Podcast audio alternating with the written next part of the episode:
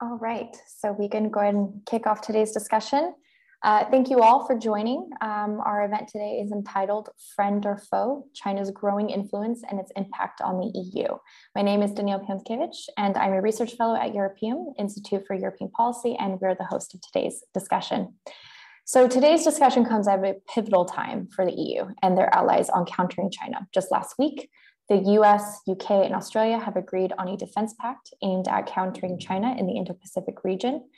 Specifically, the US and UK will send strategic and technical teams to Australia to help the country procure nuclear powered submarines, which will also mean that Australia will cancel the multi billion contract for non nuclear submarines with the French manufacturer.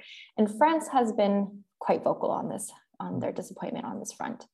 So this also comes at a timely moment because the EU just released its own strategy for the Indo-Pacific, which just the following day, which also explores ways to ensure enhanced naval deployments by the EU member states to help protect the sea lines of communication, freedom of navigation, and to build cooperation with countries in trade, health, data, infrastructure, and environment. And I would say most importantly, it also aims to beef up the EU diplomatic profile on issues important to the regions and increase the military presence of the EU countries in the Indo-Pacific. Um, just last week, European Council Chief um, Charles Michel stated that the AUKUS, which I guess is what we're calling it these days, security partnership further demonstrates the need for a common EU approach in regional strategic interest. So, all in all, the US, EU, and other geostrategic partners, especially in the Indo Pacific, are taking active steps in order to counter China's role as a strategic competitor. As mentioned in the title, there's a fine line between working with China on tackling global issues, specifically on their, given their economic, technological dominance, coupled with their growing human rights violations, which has made growing, dealing with China um, quite challenging over the last decade. I have asked our experts here today to give us a snapshot of their concerns around China's growing influence within Europe, both politically and economically, and also on the security front. What measures are the EU, along with allies in the US and, for instance, Japan, are doing to build resilience to counter China? And as events continue to unfold, how the new Biden administration and leadership around the Indo Pacific policy are aligning or deferring within the EU and EU approach. So today I have the pleasure of moderating our discussion with a panel of excellent experts, um, including from the Czech Republic, I have Ivana Karásková, who is an analyst at Association for International Affairs, or AMO, and also is the founder and project leader for Map Influence CE, an international map project mapping in China's influence in Central and Europe, and leads the China Observers in Central and Eastern Europe, a platform gathering China researchers to analyze and critically dissect Beijing's 17 plus one, or no, 16 plus one, um, the Belt Road Initiative. Also based in Prague, we have Takashi Hosoda, um, is a visiting uh, lecturer at the Faculty of Social Science at Charles University and has established a background on Central and Eastern European region towards China strategy and also Japan-European cooperation. So very happy to have you here today. And last but not least, we have Andrew Small, who's not necessarily in Berlin at the moment, but based there. And he's a senior transatlantic fellow from the Asia program at the German Marshall Fund of the United States, whose research focuses on US China uh, relations, Europe China relations, South policy in South Asia, and broader developments of the Chinese foreign and economic policy. So I've asked them all to provide us with a that snapshot, about seven to 10 minutes um, from the various viewpoints. Um, and then of course, we'll turn to the audience for some questions, some comments to make this a lively discussion. So Ivana, I'll actually kick it off to you first um, to start us off. So love to hear your perspective on these unfolding issues. Thank you, Danielle, and thank you, Europeum, for having me today. it's great to see all the colleagues here. Uh, it's one of the great opportunities, actually, to get together and to discuss those issues. Well, I know that I, I have a very limited time, so first of all, I would like to start with uh, by saying where we actually are and what it, we see China has been doing and then uh, focus a little bit on what effects these actions had on Europe and specifically on Central and Eastern Europe because I'm based in Central uh, Europe. And what shall we do about that? Mm. So the main concern about growing China's influence, of course, is uh, it's a combination of different factors. So what we have seen over the past couple of years on international fora was that China tries to uh, diffuse norms, uh, be it norms on human rights issues, how the human rights uh, should be actually described, what kind of definitions of human rights there should be. So it's not only political rights according to China, but also economic rights, environmental rights, social rights, and so on. China also tries to inject uh, the language of um, of its uh, policy documents and policy initiatives into the documents on international fora, such as in UN system, something like win-win cooperation, harmonious world, Belt and Road Initiative. The problem, of course, here is that we do not know what exactly that means, but it's in all the documents we already signed up to. So that's one of the one of the problems we have seen over the years, and it, we do see only accelerating here. And with the COVID-19 crisis, we have also seen that uh, China started to, uh, to, not to be so shy about presenting its own system as superior to democracy, saying that it's a superior system for tackling international crises, for making everyone content, and that international order should actually be accommodated, accommodative to Chinese needs and preferences. So that's a quite contrast from what China has been doing for decades before, saying that it's quite happy with the international norms, international standards, international system, because it's uh, something which benefits China.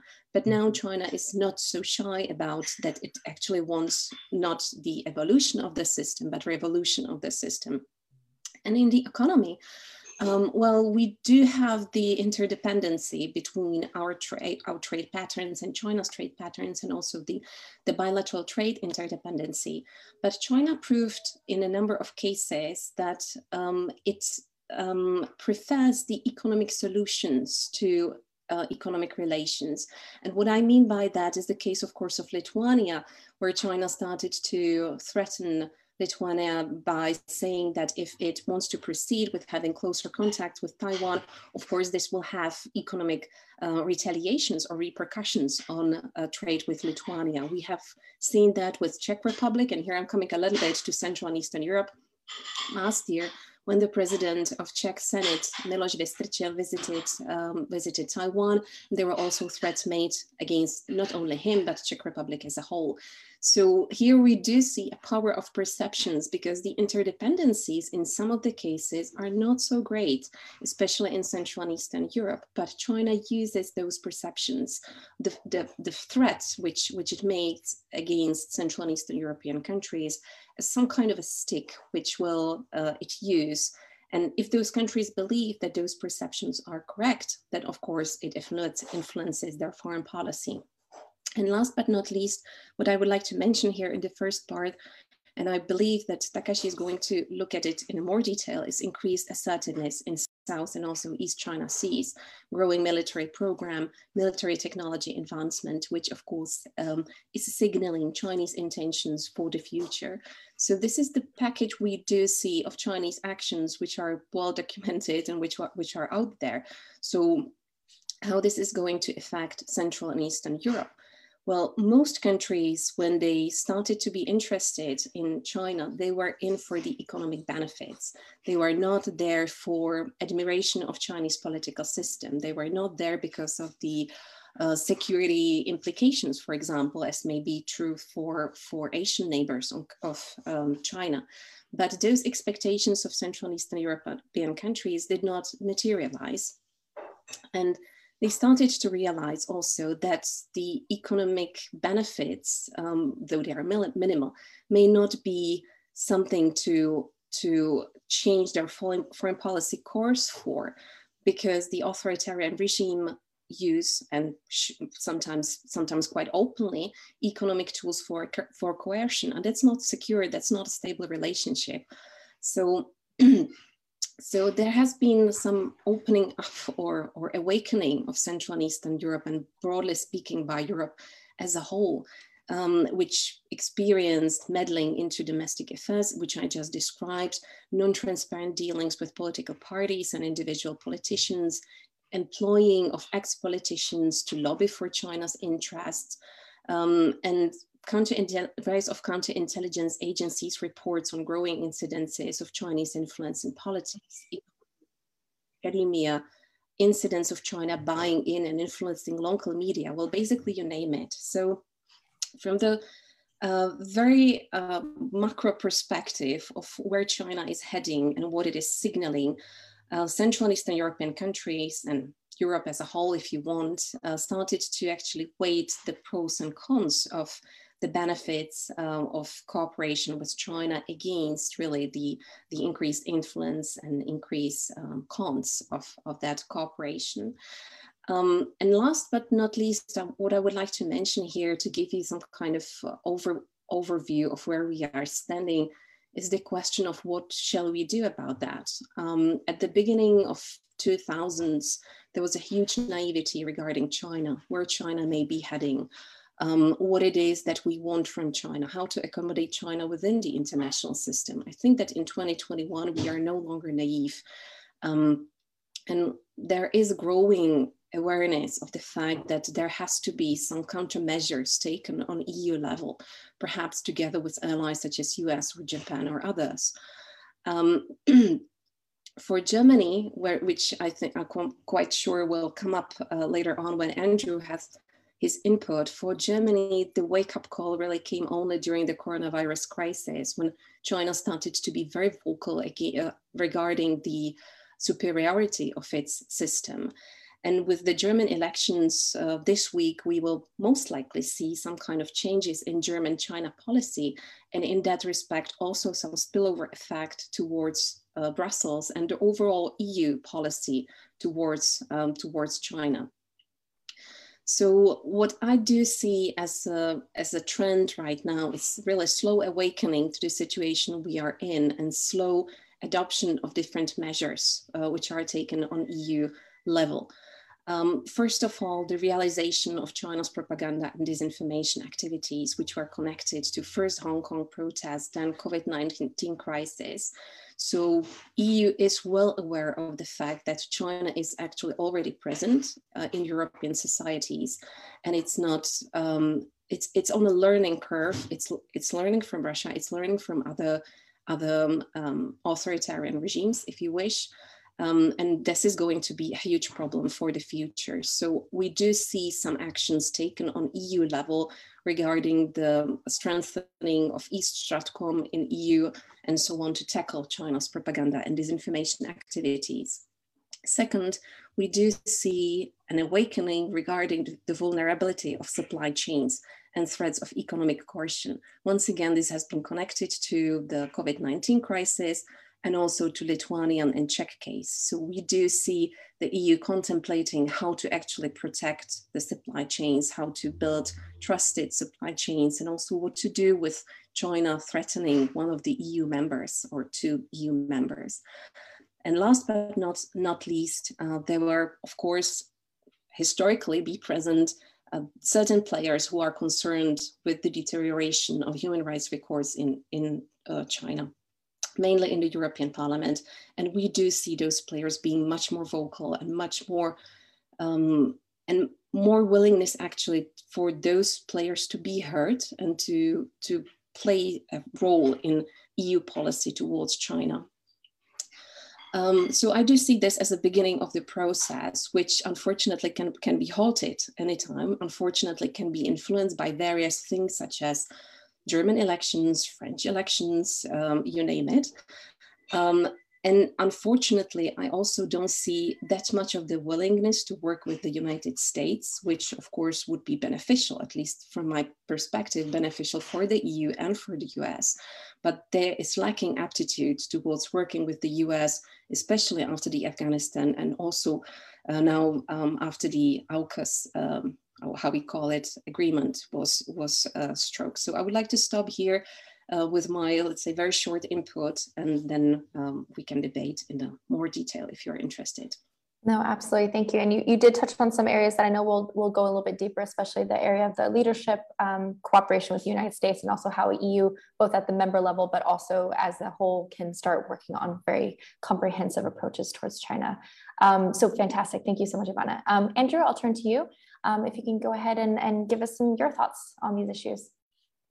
Uh, sure, thanks, uh, Danielle, and uh, delighted to be able to, to, to join this um, session today. Thanks, thanks for including me.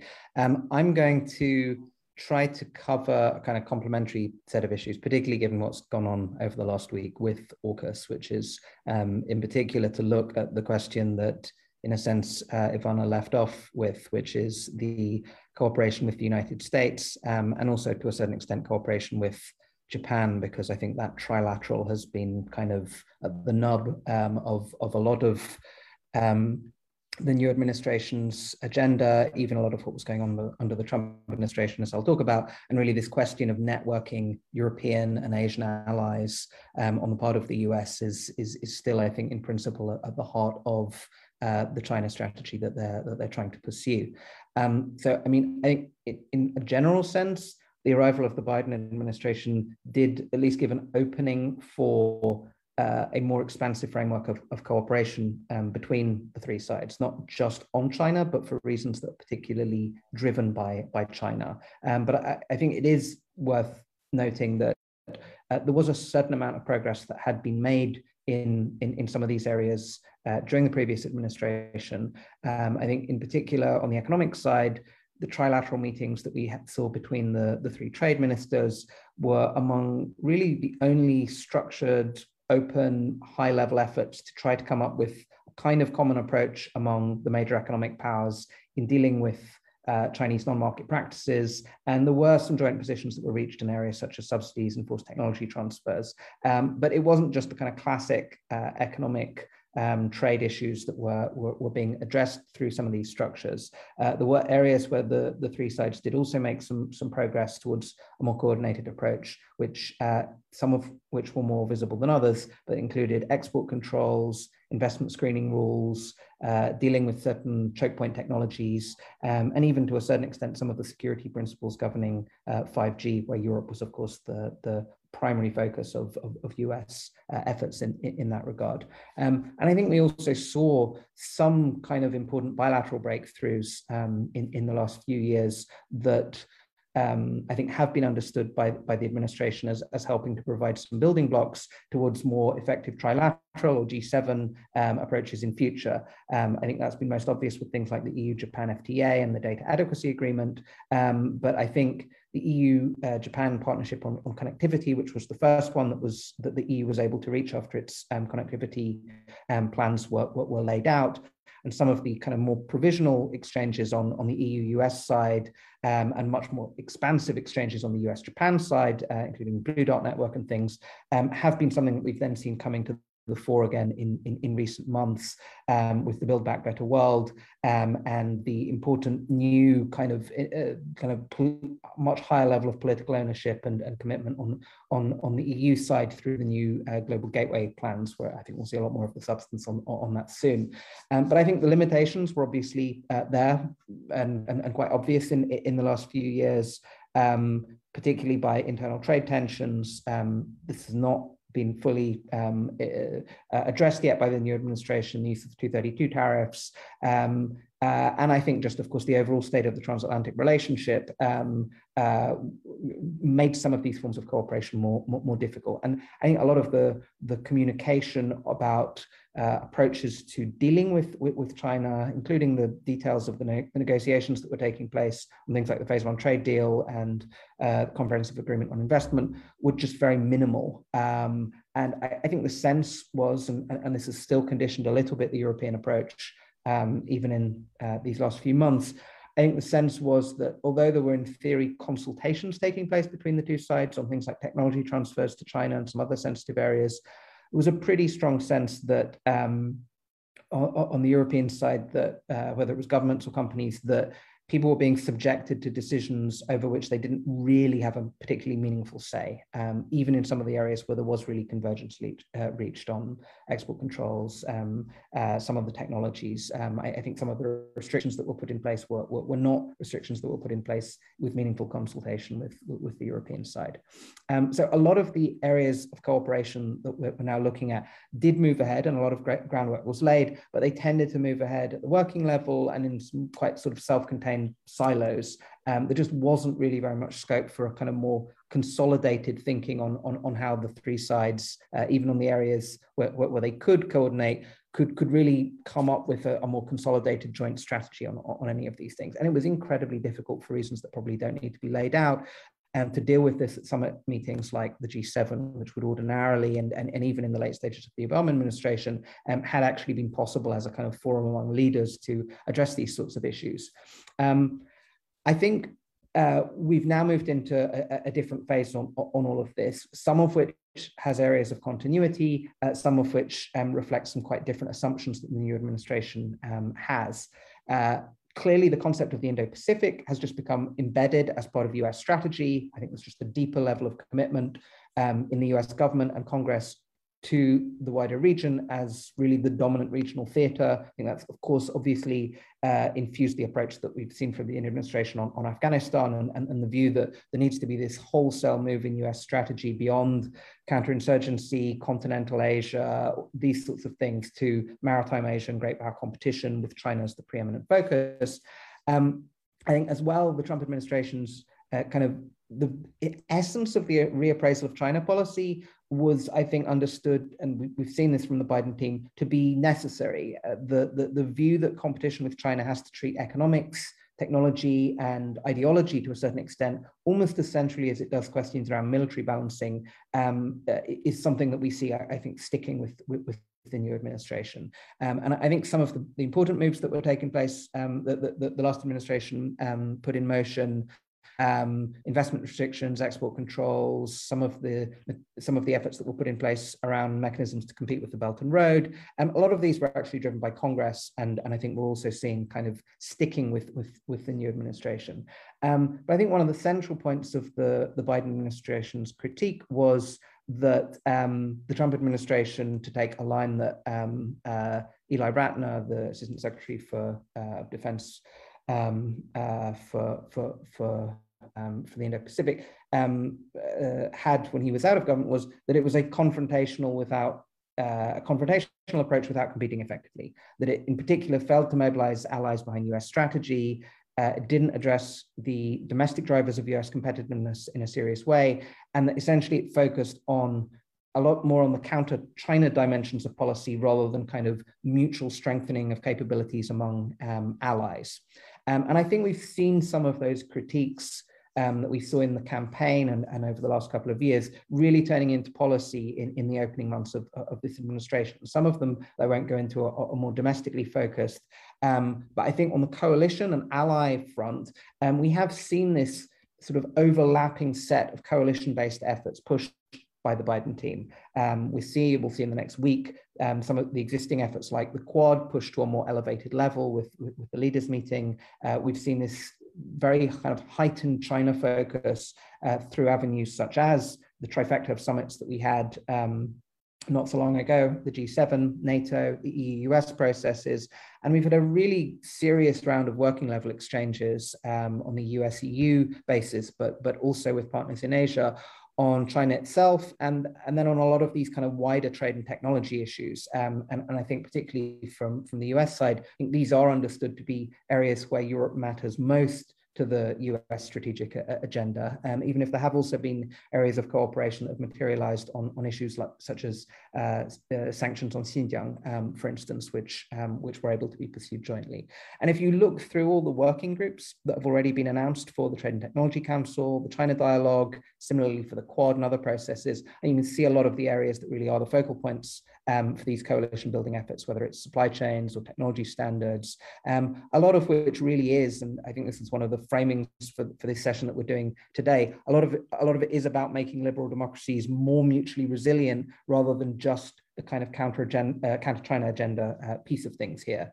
Um, it has been much easier. I, I, think if you talk to the people involved in the processes, um, to make progress on, on, on, some of these areas. The language has been easier um, to agree. We've seen a certain degree of mirroring, and it actually created the possibility to have stronger language of the sort that we saw in the G7 um, summit statement in particular, um, and even some new areas such as Taiwan incorporated um, more openly and, and directly in, in, some of the joint positions uh, taken. Um, but I think the fact that you have, to a certain extent, this kind of partner, competitor, rival framework almost mirrored a little bit on, on the US uh, side. I think it is, as um, you said, Danielle, um, there are still understood to be areas in which some limited forms of cooperation can take place. It's not all fronts um, uh, rivalry, there is kind of a balance um, on, on questions, is something that the different sides are, are, are, mirroring among each other more, more, more strongly than I think was the case before. But, and I'll kind of wrap up my thoughts on this,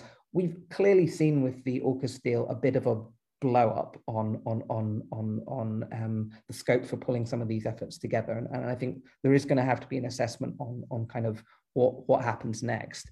I think the suggestion that it's a reflection of the US not taking Europe into account seriously enough in its Indo-Pacific policy, I think, as I've just suggested, is, is quite inaccurate. Um, I think whatever level of misjudgment there was about the scale of the French reaction, um, the fact that there was no real effort at all to figure out how to cushion the blow of the Australian decision, to bring Paris into the process at an appropriate point, and a whole series of other things. Um, I, I, think one can one, one, can make that case. Um, but I, I, would also say that I think there were some issues on on the European side too that were in play uh, even before this deal was was pursued. And I, I don't just mean on the actual um, how the submarine deal itself was, was, was going. But going back to uh, some of Ivana's final comments, um, I think the sense among US Asia officials is that there's been a very open offer made to the Europeans on China and on the Indo Pacific, um, and that it is still being treated with a certain degree of ambivalence um, by France and Germany in particular, due to some of the other equities that they have in play with China right now.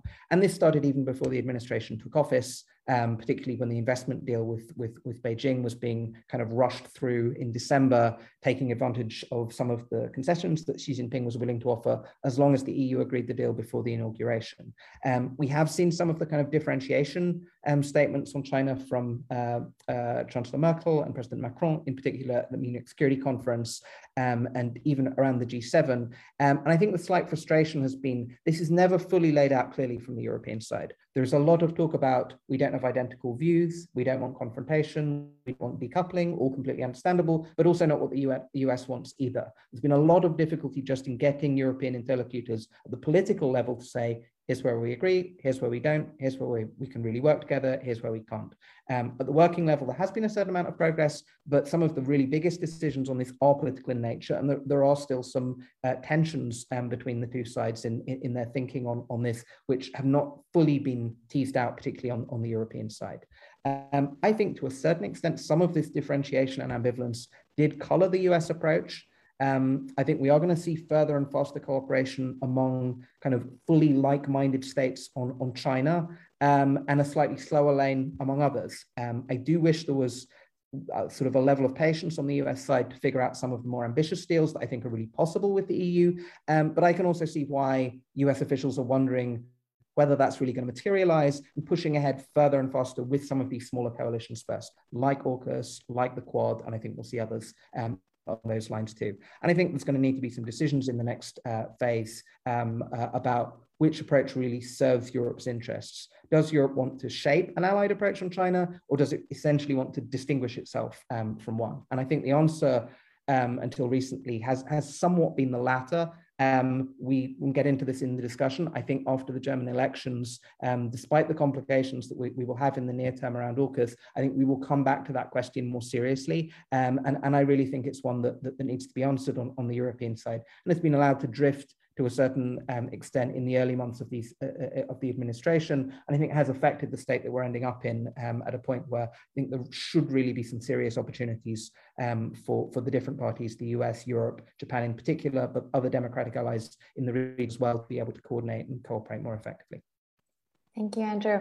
I, I was going to say we, we, the EU has gone a far away from their their definition of China as a systematic competitor. It is definitely transitioned and transformed, and um, it's good to hear that uh, you kind of take a little bit more the optimistic side that EU is not. This deal does not mean the EU is not a part of it. If anything, they're actually at multiple levels and different stages. So, um, thank you for your your um, analysis on that. And yes, we'll definitely get into um, try to get into some of these issues a little bit deeper. But we'll transition now to um, who can give us a little bit more insight, kind of on why we're here discussing this. What are some what what is China doing, especially on the military side? And why should we be concerned? And what are some of the countermeasures that are in place from the EU side um, that we can discuss? So um, over to you, and I know you have a presentation, so we'll go ahead and give you access to that. Yeah, thank you, Danielle. Thank you. Uh, I would like to share my presentation. So can you see my presentation? Yeah, thank you very much.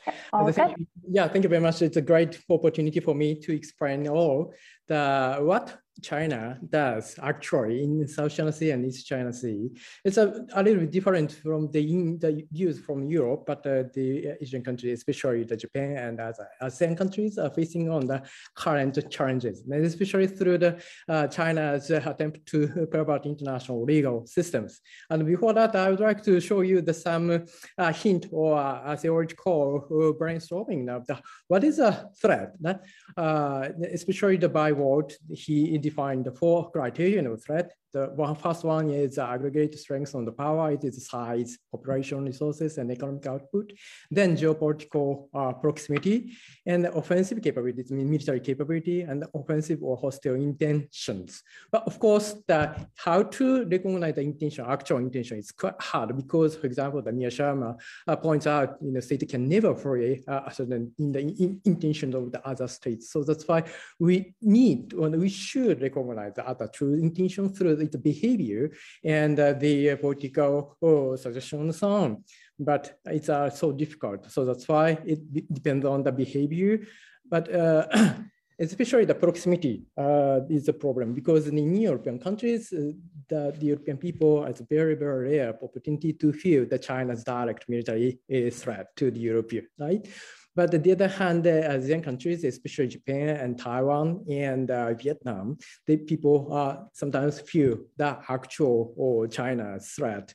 So that's why the proximity is problem. But the other hand, the proximity is not so relevant in the another domain such as cyberspace, space, outer space, I mean, or electromagnetic domain, international law, and industrial standardization. And the China attempt to increase their influence through the, these domains. And already Ivana mentioned that the China does not hide their intention and more assertive and more challengeable. And through the uh, so-called uh, gray zone issues, it is not it is a very uh, uh active or assertive action, but uh, not exceed the threshold of the war and here I would like to show you the very interesting cases of the China's perverting international laws. For example, the China drew a straight baseline with 28 base points in the Paracel Isles in the South China Sea to set the territorial waters and the EEZ claim. And here, sorry, yeah, this map showed you the Paracel Isles. And Paracel Isles is here, very close to the Hainan Island.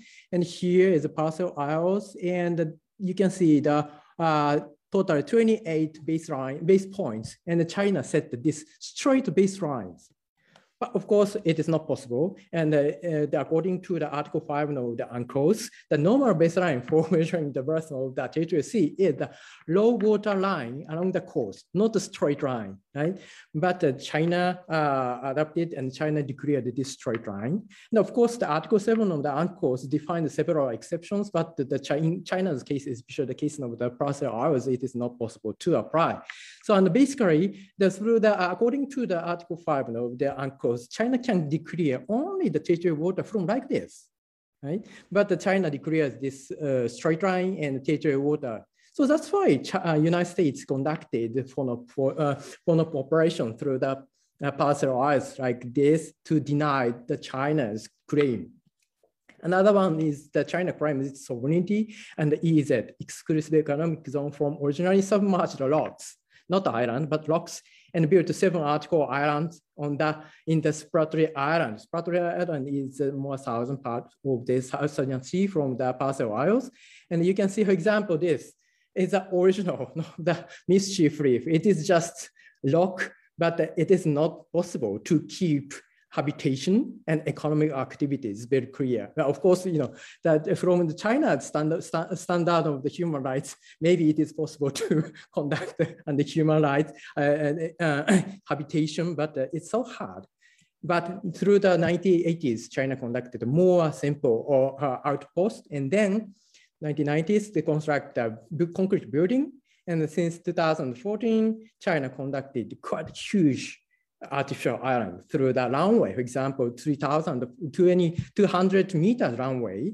So it is totally violate the uh, international law. And especially that China cannot declare EEZ from rocks because um, according to the uh, article 121 of the UNCLOS, rock cannot sustain human habitation or economic life for the own shall have no exclusive economic zone, only territorial area, but the rock should always upper the water line when the tide is high. But based, basically the six from seven China's rocks is a war and basically submerged. So that's why it is not possible to declare the uh, territorial, even territorial crime, but the China crimes and the China crimes use it from these artificial islands. And another cases is the right of the, uh, the China's uh, attempt is another cases. Before that, I would like to explain you that every country, every ship has the right of innocent passage for all ships in the territorial waters and the others. For example, Article 17 or Article 19. And also the uh, Article 95 said the immunity of the warships. And then Article 96 said that the government ships for non-commercial purpose, for example, the Coast Guard ships and research ships, has also the immunity. But the February this year, China uh, enacted the so-called China Coast Guard law and especially for the China Coast Guard, it's uh, under the direct control of the Central Military Government, uh, Central Military Committee. And uh, the, according to this China's Coast Guard law, that China attempted to uh, regulate and control the entry of the foreign vessels within not only the Ch China's territorial water, but also within the China's EEZ, exclusive economic zone. But of course, according to the UNCLOS, it is not possible to. It is, it is uh, uh, totally uh, over the uh, coastal country's right. And especially the problematic is China said the new definition of the waters under China's jurisdiction. It is not clear definition by China, but of course the, uh, the uh, draft version of the China Coast Guard law uh, had that definition of the waters under China's jurisdiction. It includes territorial water, contiguous zone, EEZ, and uh, other waters under China's jurisdiction, but actual offshore version that they uh, totally erase this definition. So that's why it is not so clear, but uh, we can expect China recognize not only territorial water, but also the EEZ, uh, exclusive economic zone, but the, recognize it as part of China's territorial water. And uh, China can, especially Chinese Coast Guard can control the, uh, not only the civilian ships, but also the governmental ships and the research ships, Coast Guard ships. And uh, uh the September this year, China uh, enacted another uh, the maritime related act. It's the amended Maritime Traffic Safety Act.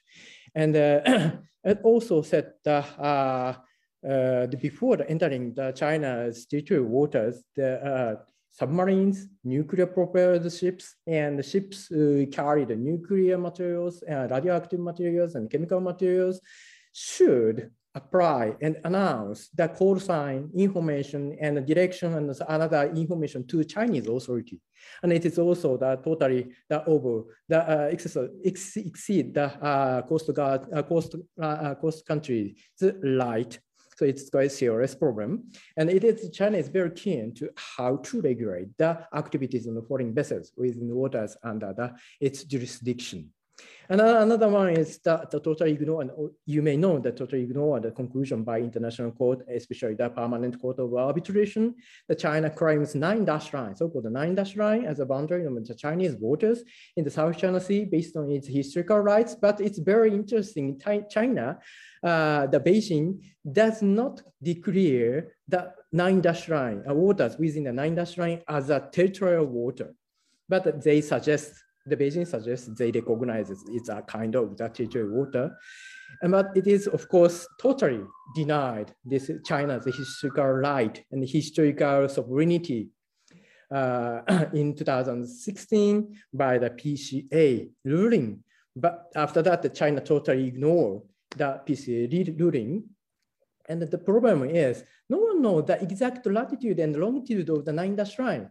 And this map shows you, this map shows you that China, when China uh, submitted the information about the nine dash line to the uh, United Nations in 2009, but China submitted only this map. and without the exact data where is China's nine dash line. And everybody can draw the line on the map, right? But actually, how to recognize and how to identify where is the line, right? It's a quite serious problem. So that is the China's historical right should be denied, but China totally ignore this conclusion. And also unilateral imposing ban, barring behavior of China is another quite serious problem, especially the South China, uh, in South China Sea, and especially for Vietnamese and uh, Philippines fishermen. The China imposes uh, fishing ban the period from May 1st to August 16 in South China Sea over waters north of the 12 parallel. Here I highlighted the red line uh, in north in South China Sea and the China Coast Guard controls foreign vessels and sometimes uh, torturing intermediate and destroyed and sunk the uh, Vietnamese fishing boat and the Philippines uh, fishing boat. It's a quite serious challenge. So that's why the China is trying to make its own rules and especially the interpretation and norms, the global standard they try to, and while making the best use of the existing international laws.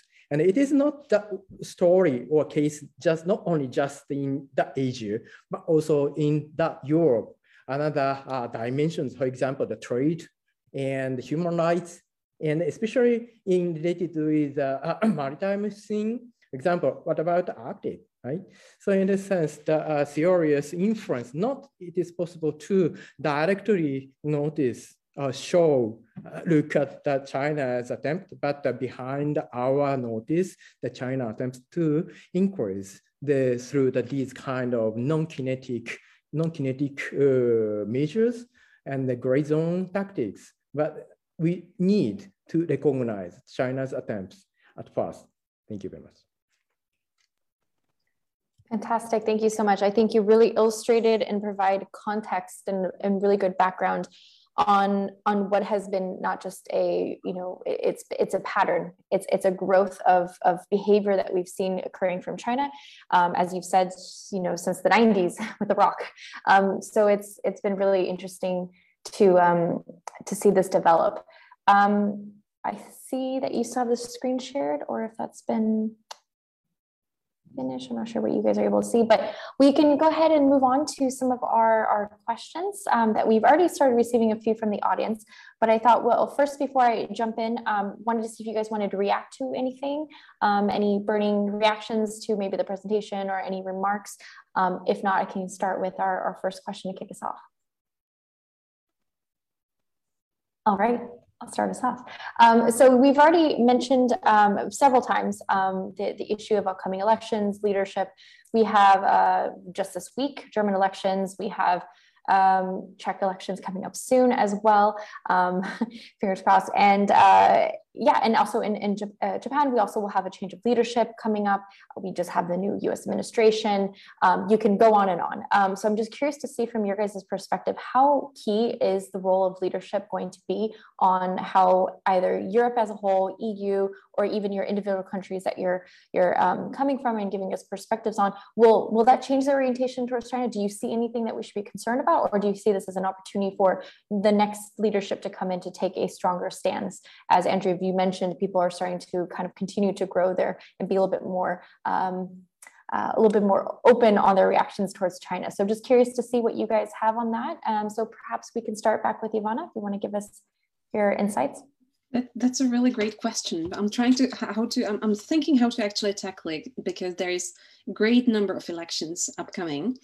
So while there are some some things which will not change because of the you know systemic um, systemic structure, which will not allow for change. So I do see that there will be definitely, at least on the lower level, some kind of continuation of thinking about China not as a partner anymore. I think we passed this stage, but more as a challenge, uh, if you want, or as a competitor in other countries.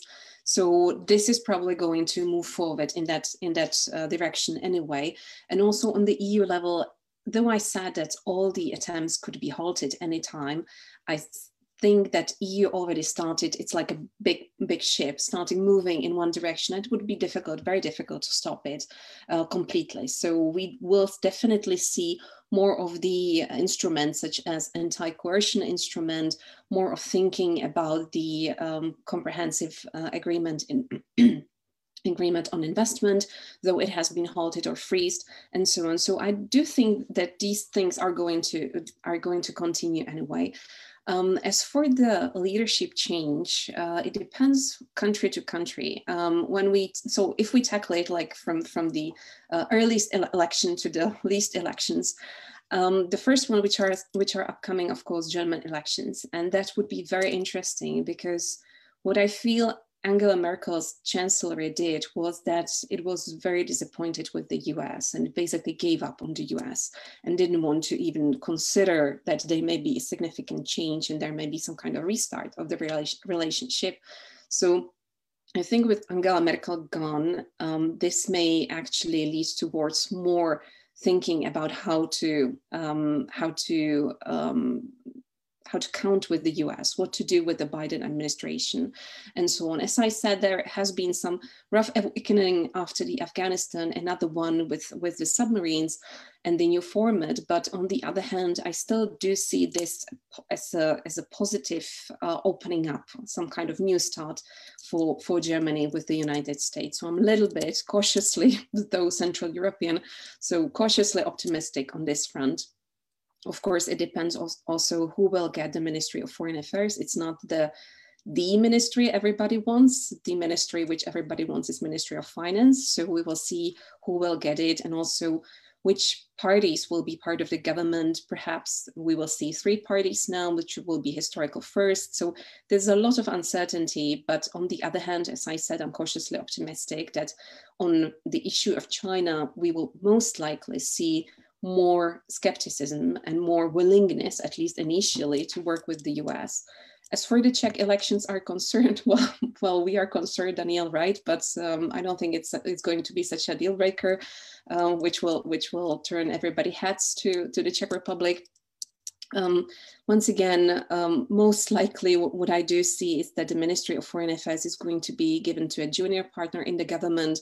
We still do not know who that junior partner could be. It could be extreme party, it could be more traditional party. We will see how this is going to roll up. Um, I was reading some uh, political parties programs on that, on that issue. The most radical or the most interesting one is the Pirate Party program, which talks about establishing or deepening diplomatic ties with Taiwan, whatever that means. So that's that's an interesting interesting uh, part to to watch. Um, nobody talks about leaving 16 plus one format. Um, we'll see whether whether more countries will follow Lithuania's example or whether this is simply not interesting for for anyone. So cautiously, well, it's difficult to say. Um, cautiously optimistic. I would I would sum, sum it up as as this. Cautiously optimistic on the side of improving relationship with the US uh, after German elections. Andrew, over to you. Um, sure. I'll just comment on on the German uh, case, I, I think, because I think that's kind of the hinge election in, in the next period of time. That's the one that people have really been waiting for in, in, in different ways. And, and I think it's the election itself uh, almost as much as the constellation of political forces that, that, that emerge from it. Um, the fact of Merkel stepping down has a couple of dimensions to it. One is, of course, that any successor will not wield the same level of clout that she did in Europe um, and and and in, in in Germany to a certain extent as well. Um, uh, and will I think in none of the cases do you have the level of attachment to a, a, the policy approach that she she she had to to China and kind of stuck to so consistently in a context where if you look across the German system, there was just a lot of sense that times had changed. There needed to be a rethink. I mean, a lot of the most important thinking that's taken place in the EU that has really kind of catalyzed the shifts in, in Brussels and elsewhere has come from Germany. And it's not just come uh, from the intellectual uh, kind of classic think tank scene and things, it, it's also come from the business uh, community in, in Germany. The BDI has been an absolutely critical voice in in pushing for the kind of rethink that did translate actually into the, the, the, the EU strategic communication, the partner competitor rival kind of formulation, the notion of systemic competition came out of um, a BDI paper uh, in, in, the first place. And if you would now look at the statements that the BDI gives versus what you get from the German government on a number of these issues, German industry is actually ahead um, of, of where the political, not the political class as a whole are, but um, what you've been seeing from the Chancellery in, in, in, the last period of time. And I mean, we can go and do, one can look at the breakdown of, you know, where are the SPD, where are the Greens, where are the you know, where is Laschet, and, and kind of go through all of this. Um, I actually think the sense is, there is there is a sense of time for a, a shift. Um, uh, how comprehensive it is is a separate question. Um, the shift is also something that I think is a reflection um, of the fact that um, I think industry also sees that um, what is required as well is to think about this in systemic terms um, uh, that it, it's no longer possible to kind of separate out the different dimensions of what's going on in, in, in, China, the way that the state works, the implications for companies. One needs to think much more comprehensively um, about these questions, and there needs to be a rebalancing. Um, and it's not a foreign policy question primarily. Um, it's a question, um, in essence, about whether it's possible to effect a kind of transition um, that um, rebalances away from the level of dependence that um, you can debate how far the level of dependence is now, but we're going into a phase from China during the, the dual circulation strategy and all of these things that is uh, entirely focused on building deepened levels of dependency for Europe and for specific states. I mean, for, for, for everyone in a sense, that can then be weaponized in the ways that we've, we've seen. And how far one wants to continue down that line in the next phase for, for, for Europe and for German industry and things, I think there are just much more serious questions about that. And I think that if, if that's taken on seriously, then that can have quite a foundational shift. And I mean, the last thing I would say on this, I mean, I, actually in an event last week where you had, you know, the three spokespeople from uh, FDP, um, Social Democrats and, and, and Greens on, on the platform together, all essentially agreeing that this trifecta, systemic rival, um, uh, competitor, partner, that the rivalry part had to be the conditioning part this appeared first in the SPD's kind of China paper, this, this notion that, yes, there were all these different dimensions of the relationship, but some weighed more than others. You had to understand competition with China in a context where the, the where China was a systemic competitor or rival, depending on, on, on which preferred formulation one had. But that's a kind of conditioning thing. The values piece, the way the Chinese state's operating, the, the, the systemic differences have a conditioning effect even on areas that are supposedly the great pieces of competition on trade and you know on climate, where in many ways we're still going to be um, uh, competing, where there's a lot of the different dimensions of, of, of how far those systemic differences are then embedded in the way that China operates. And, and that, that, that will mean that we, again, at the European level, don't just get the kind of status quo where you almost have a kind of all of the above approach um, yes, we've added the rival dimension, but we've pretended with things like the Comprehensive Agreement on Investment that the old economic framework of building kind of strengthened legal protections and, and deepening economic ties is still something that can continue in the same manner as when it was first being negotiated. And I think there's a sense that you know, times have shifted. The, the, the, the, what we're seeing in China looks very different, and there need to be more serious adaptations. And, and my hope is that um, on, on the German side, whoever is in, in, is in power, I think there is a level of agreement, at least that there does need to be a step change to reflect the, the, the, those new realities. And I think it does have implications on the transatlantic side. It does have implications um, for other partners. I think centrally it, it, it, it, reflects a rebalancing of an understanding of what needs to work economically for Germany and, and for Europe. And with if that foundation is, is there and looks different and it's a different understanding from the way it's been driven by you know a small subset, frankly, of German industry in the last period of time, then we can end up in a very in a very different place. Thank you. Uh, Takashi, do you have um, any comments on this? Yes, but uh, mainly the, my point of view from the Japanese side, and especially Japanese leadership, next leadership. And uh, now we are waiting the outcome of the leadership election of the LDP uh, ruling party. And uh, I, I, expect it's not so serious change of the direction of the Japan and the Japan's attitude and the Japan's policy, especially in the Pacific and, and so on. The, because uh, basically the, for Japan, the United States is the most important security guarantee and also the cornerstone of the Japanese defense. So that's why we cannot ignore the United States. And also, uh, even during the uh, Trump administrations and uh, the interoperability, uh, increasing the interoperability between Japanese self-defense force and the US military has been increasing. So that's why that this direction will continue. And uh, after the leadership of the LDP election, and uh, we have the general election. So that's why uh, it's a little bit difficult to predict who is the next prime minister. But I expect the LDP will be uh, the next uh, next gov governor, and uh, also will continue the current approaches to the Indo-Pacific. But on the other hand, we have so many other issues, such as, for example, the North Korea. There several days they conducted another new type of the missile launching test. And two weeks ago, the South Korea also conducted the submarine launch ballistic missile ex exercise. And it's kind of another serious uh, challenge to Japan's defense in the Russia and Taiwan issues and so on. So many uh, topics. And in the domestically, uh, the COVID crisis is continuous. It, it's totally different situation in the European countries.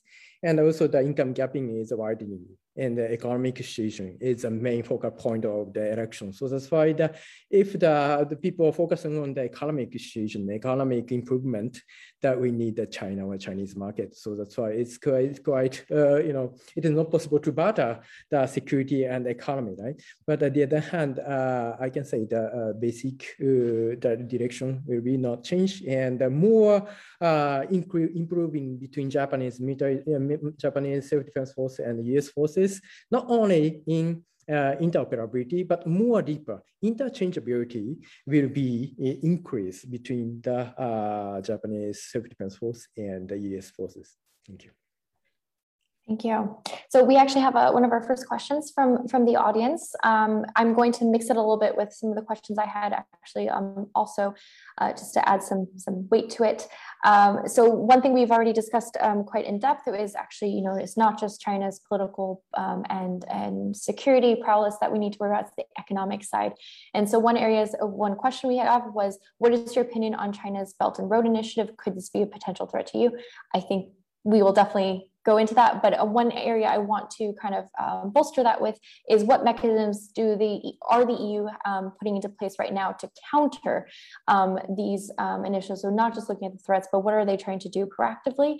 Um, we've seen this in some of the COVID recovery, but just curious to see your guys' take on that. And who's taking the lead on this? Is I mean, we obviously have the EU as as a whole, but are there certain countries and regions that really see um, um, the benefit in trying to counter this. And of course, Andrew, I know you mentioned Germany in particular, but if there's other countries that we should um, start to look into. So um, maybe I'll do reverse order. And so Takashi, if you want to go first on this.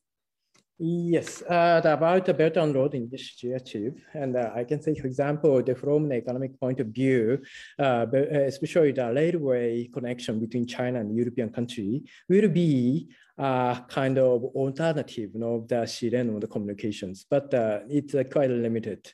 And especially, for example, the, uh, the, the to, to this August, the, the special uh, cargo train between China and Poland started. And, but this train can bring only 50 containers at this train. But on the other hand, the container ship can bring, for example, more than uh, 20,000 containers at once. So that's why that this kind of the railway connection is, uh, of course, it's, it's a possible the, the alternative, but uh, the actually, the, from an economic aspect, it's so hard to uh, uh, to use the instead of the sea lane communications that we need to uh, depend on the sea lane communication in the future. And the sea lane communication is especially between Europe and Japan or Asian country through the Indo-Pacific area, especially Indian Ocean. So that's why we need to cooperate between Asian country and European country and, and the stability, keep the stability and safeguard the see them communication through the Indian Ocean.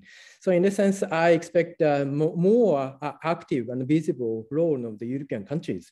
But I worry about uh, uh a few days ago, I already, Danielle mentioned that the uh, AUKUS the new pact uh, announced and France is totally upset to cancel the submarine project.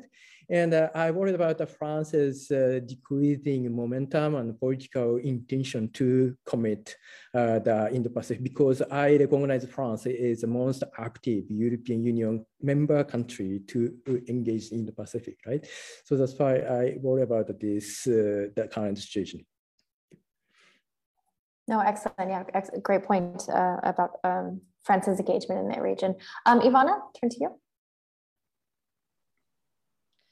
Well, there were announced already some alternatives to Belt and Road Initiative, right, from from the EU, both uh, from the US as well. But to some respect, um, both initiatives are um, enigmatic in the same respect as Belt and Road is. So when the Belt and Road Initiative was first announced, uh, we were trying to figure out what it is, and also the Chinese counterparts were trying to figure out what it is, and it, it's op still open for interpretation. And I have a very similar feeling that European and US alternative are taking the very same path. So it's quite quite difficult to um, put it both on the table or three three initiatives on the table and compare that. Um, but definitely there is at least some acknowledgement also on the EU side that they, it has to start looking to omitted regions. And the omitted regions are numerous within the EU, and we can basically put all the whole Central and Eastern Europe to that, and even the candidate countries in the Western Balkans to that. So um, I'm quite, um, once again, cautiously optimistic. I'm too optimistic today, actually, but I'm quite, quite optimistic that there, it's a really good thing that the EU is finally reaching towards this idea that has to be some kind of increase of funds. I'm sorry. Um, increase of funds Sorry, that's a huge crisis with the fly.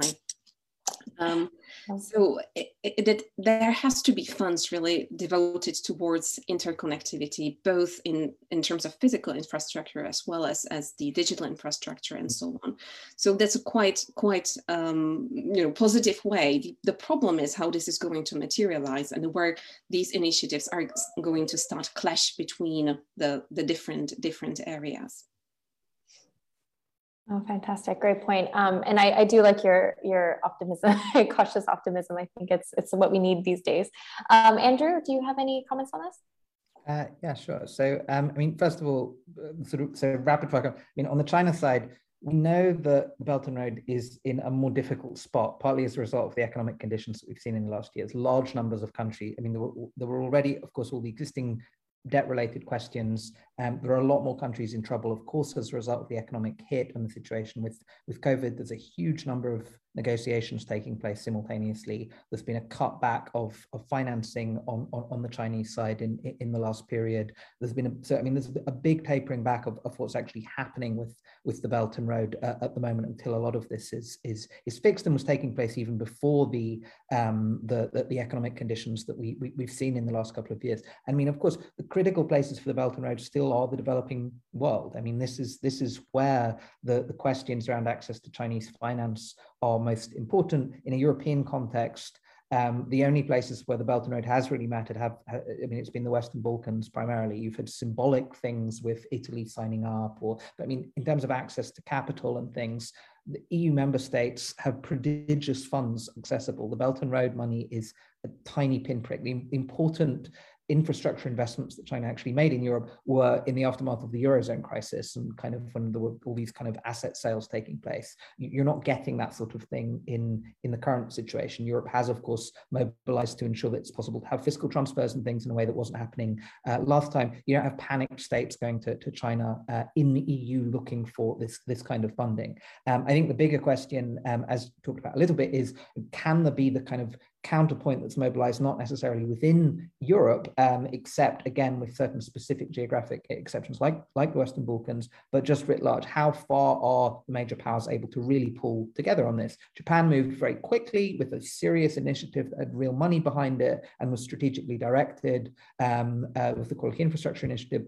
Um, the US kind of and the EU have been much slower in different ways. Um, the models, getting the kind of mechanisms in place to do this kind of financing has been a huge wrench. And it's just been endless battles in, I mean, without, uh, we partly the US side, just going into the EU case, uh, the development, parts of the development financing uh, kind of arms of the people that actually control the money on, on, on this do not like what this kind of model represents in terms of a much more kind of strategically directed approach. And I mean, there've been development models that have been in place for a long time are development centric in a certain way don't necessarily buy into the view that you should be competing on infrastructure projects and things there's been a huge kind of push to get to a place where um, as i think we will now get to you can start looking at um, you know putting real money behind um, at least being able to create the conditions for private sector in, in, in investment in, in, some of these places and do that in a more strategically directed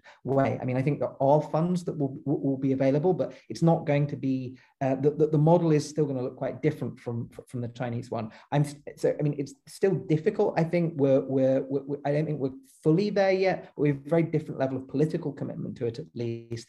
And whether we're actually able to get into a place where the different actors uh, on the Western side that have the real resources in play, which again, vast amounts more in terms of infrastructure finance potential than is available through the Belt and Road. But can you actually, if you're a developing country looking to tap funding for, you know, your green energy transition or, or, or something, you know, how straightforward is it to be able to go around to the various countries and say, or, or actors and say, you know, okay, here's our plan, how can we get the resources in play? It's, it's, actually remarkably difficult when you when you then go into a, a number of the, the, the concrete cases on on this and it still needs to be pulled together effect, more effectively. I mean, this was laid out in principle at the G7 with the Build Back Better World and things. These efforts need to be combined, but they need to be intelligible to countries, and they need to be strategically directed, and they need to be in a. It, they need to be. Uh, it needs to be possible to, to mobilize funds quickly and effectively in places where you know risk is high. This is why they don't have access to the to the financing in, in, in the first place.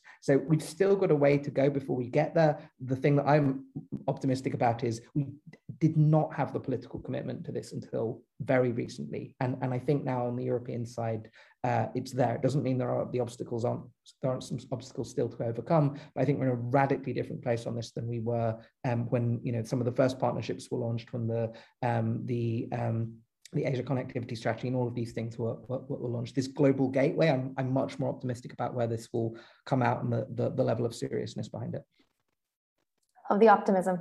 Excellent.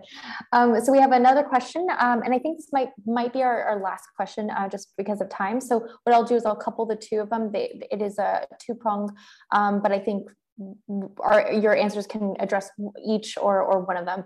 Um, so the question comes from our audience member, cybersecurity has become a top issue in the policy agenda of both China and the EU, um, but major divergences persist. According to your opinion, what is the major problem that hinders international dialogue regarding cybersecurity? And I think, Takashi, this is a perfect angle because you were mentioning it's not just proximity, the cyberspace, a lot, you know, no borders, and how do we counter China's prowess in this? And of course, Ivana, I know you work on this quite extensively.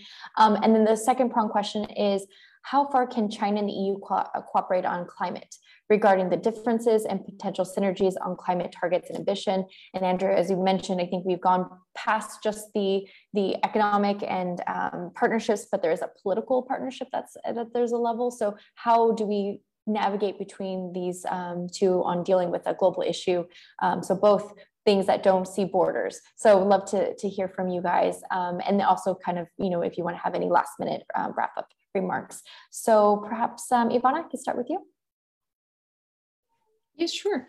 Uh, well, on, on the cybersecurity, um, I think that one that's that's definitely one of the promising area where everybody sees the, the benefits, and um, quite um, I would say paradoxically, it already started with Russia, so it's not it's it's a natural extension of the process where you just um, group uh, to to um, let's say rogue actors uh, in this area together. Though of course it has different sub areas, 5G, uh, and dif different different layers of that, but at least there has been already an avenue for and, um, preparedness to actually think about these issues and started to, to move forward to, uh, to, that, uh, to that area. As for the, uh, I'm cautious of the time, so I want to be very brief. So regarding the climate change issue, I would like to leave it to Andrew, but just, just one thing to mention here, I also feel that the EU is kind of hitting the, the wall here, that it it realizes that uh, China may be in for the climate change negotiations for its own benefits. So it doesn't necessarily, so it doesn't necessarily proclaim uh, EU to go too too far in that and to appease China for every single cost because it may be also in China's interest to actually um, be on board with the climate change negotiations. And that's quite a significant change of thinking and of the pattern on the EU side. Thank you. Um, Takashi, do you want to take over the next? Yes, and about the uh, the first question, I mean the cybersecurity and especially the cybersecurity is quite important. And as far as I know, that Japan and especially the NATO had a very close cooperation to improve the relation of the cybersecurity issues. But the problem is the cybersecurity consists, for example, the offensive cybersecurity operation and the defensive cyber uh, operations. And uh, according to the, the, my understanding, the Japanese constitution is a little bit difficult to conduct that offensive uh, cyber cyber security cyber uh, operations. So that's why still it's uh, on the way to develop the how to negotiate and how to adjust and how to cooperate between Japan, the United, the United States, and Japan and the NATO countries. But I hope and I wish that to improve that further, uh, and uh, especially the cybersecurity, the Chinese agent and the North Korean agent uh, attempt to get the information from the Japanese companies. And every year and every day, almost every day, we know that uh, some report about this kind of the attack to Japanese companies. So that's why we need to uh, tackle that the, the issues quite seriously. Thank you. Oh, wonderful. Actually, maybe we will make it on time. Andrew, over to you. Um, so I'll, I'll, just say a couple of things about the climate um, question. Um, I mean, I think I think and two main points. I think we are moving into kind of a new paradigm on on on this, where there's so much energy for so long um, that was invested diplomatically in trying to make states take on certain commitments, um, and uh, we're in a sense now we, have reached a, a, a, stage now where those commitments in, in, in, various ways have been taken on china has taken on um, the, some of these these decarbonisation commitments, and and we are now in motion in, in, in different respects. In parallel, I mean, it doesn't necessarily mean that China isn't doing all the kind of high polluting things, but they're simultaneously pushing ahead on an absolutely massive uh, investment in um, in in an energy transition, in, in renewables, in, in all sorts of things that is is going to have um, an, an extremely profound effect. The issue around that is once everyone makes these commitments, once you just have a, a, situation in which these these energy sources are the main sources of energy that people are, are using, it becomes in a sense normal economic trade industrial competition and this is, I think, the question that we're starting to see on, on if, if these are the industries that China is betting on, that the US is betting on, that Europe is betting on, that Japan is betting on, then these become normal competition forms in, in some of these areas. They, they no longer take on the quality of simply being areas of cooperation. They become the, the kind of bets that countries are, are making on their economic future. And we've seen this with, um, of course, the solar sector in, in Europe, the, the, the effect that you had of, of you know, massive Chinese subsidies, um, you know, a sector where Europe was really in the lead. We're seeing a big debate now on wind, for instance, on, on the European side um, uh, in, in similar terms. I think you're getting that conceptual shift taking place. Yes, this is an area of cooperation. Yes, there are commitments that need to be made. Yes, there are still things that people are looking for from the Chinese um, side to, to take on. But simultaneously, this is becoming a more normal area of economic um, competition as well. And I think that's starting to kind of click. Um, my uh, colleagues um, at um, ECFR and, and, and, and E3G wrote, wrote a fantastic uh, paper on this that I, I, would recommend that really frames the, the, the, this question extremely well. And I think that kind of thinking is, is, is starting to, to sink in. Um, the second element briefly on that is China is trying to condition cooperation I mean, they've seen that they have an opening. They've seen that there are, you know, including, you know, a number of groups on, on, on the left in the US that kind of put this big statement out saying, you know, we cannot confront China given the immediacy of the climate emergency and it will not be possible to solve this without China's cooperation. I mean, this it is true that one needs to cooperate on, on these areas. The, the, the question is, if China has seen the urgency for its own reasons, economic reasons, industrial reasons, and the specific impact that um, climate will have on the on Chinese coastline, on the Chinese economy, and things over the long term. You're no longer in a phase of talking about this as, as just trying to get China to act or take on various commitments. And the idea that this should then condition all the other policy areas and that you have to create a good atmosphere um, for China to take on these responsibilities, I, I, think is something, and you know, to their credit, the administration has has has has and um, Kerry and, and others have, have pushed back very strongly against against this. But there is a real push underway from, from, from China at the moment to say that in these areas that are priorities for cooperation, particularly climate to a, but to a certain extent Afghanistan has been flagged as well, that these these require um, eh, you know uh, uh, sort of these are conditional on a, a better atmosphere elsewhere. I, I, don't think this is going to work. I, I think we have for a number of reasons shifted beyond an understanding of, of, of, you know what that amounts to. We're not in the 2000s anymore. We're not in the 90s. China's a very different actor and it's doing these things for its own uh, reasons now. But um, but I, I I think we're still we're still going to see politically a certain amount of kind of pushes from, from various sides to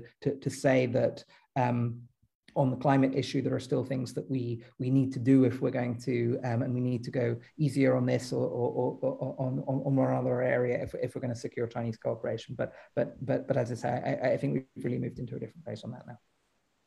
Oh, fantastic. And and just to close, I mean, you guys all mentioned how far the EU has gone from just even their, their perception on China as a, systemic uh, competitor, but now to more of a challenger. So just to kind of quickly close on and reflect back on what the European Commission President von der Leyen um, said in her recent State of Union speech um, just last week, that if Europe wants to be a more active global player, it needs to focus on forging and strengthening relations with fellow democratic allies like the US and in the Indo-Pacific too, in order to deepen trade links, strengthen global supply chains, and develop new investment projects on green and digital technology. So we, we have the words, we just need to make an action. And as mentioned before, we see the US, the EU, and Indo Pacific um, partners like Japan are taking these active steps in order to counter China.